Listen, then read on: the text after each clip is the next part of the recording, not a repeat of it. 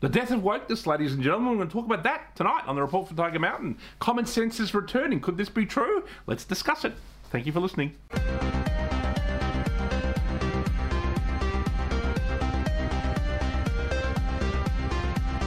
Is wokeness on the ropes, ladies and gentlemen? I think so. I think, uh, you know, people are basically sick of wokeness, you know what I mean? I think it's funny, you know, uh, obviously I'm somebody who likes to troll the ABC uh, page and uh, sometimes the Ages page, and, you know, I've often used the term woke, and, you know, you often see left-wing people go, woke is not a, an insult. It, it, it, means, oh, you know, blah, blah, blah, that you're a social progressive and blah, you know, like, whatever, fuck off. You know what I mean? We all know there's some social progress and some things uh, that I think we can all support that have happened over the last 30 or 40 years.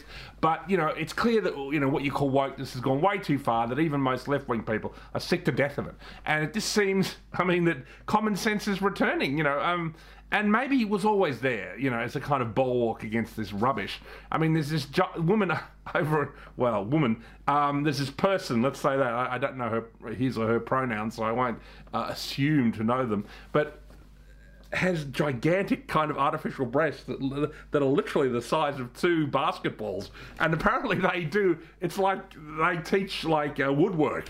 To me, like a woodwork teacher was like an old guy who knew, you know, knew wood or whatever. Now, I mean, I mean, you got to be kidding me. I mean, I cannot believe that kind of person is teaching.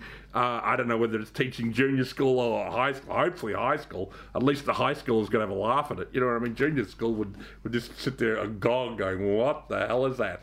It's insane. You know what I mean? And everywhere you see this insanity, um, and also, you know, I mean, this wonderful thing that happened recently over in Martha's Vineyard. You know, uh, where um, Governor DeSantis sent a whole bunch of uh, uh, of refugees, people from the border, up to Martha's Vineyard, which is one of the wealthiest kind of Democrat areas in the world. It's basically um, like the Hamptons, um, a place of extreme wealth and privilege. And obviously, you know, I mean, they they went into an apoplectic fit over the fact that only 50 uh, refugees um, were, were were basically placed there. So I mean, that just shows their tremendous hypocrisy. I mean, this is this is what the thing is about wokeness because it seems to be a kind of uh, hypocrisy um, that's arisen uh, within the left. Um, because you know the, the traditional left was more concerned with um, you know what you would call economic disparity right? Economic disparity economic inequality. But the new left seems to have taken a cultural turn. So they're now more interested in things to do with culture and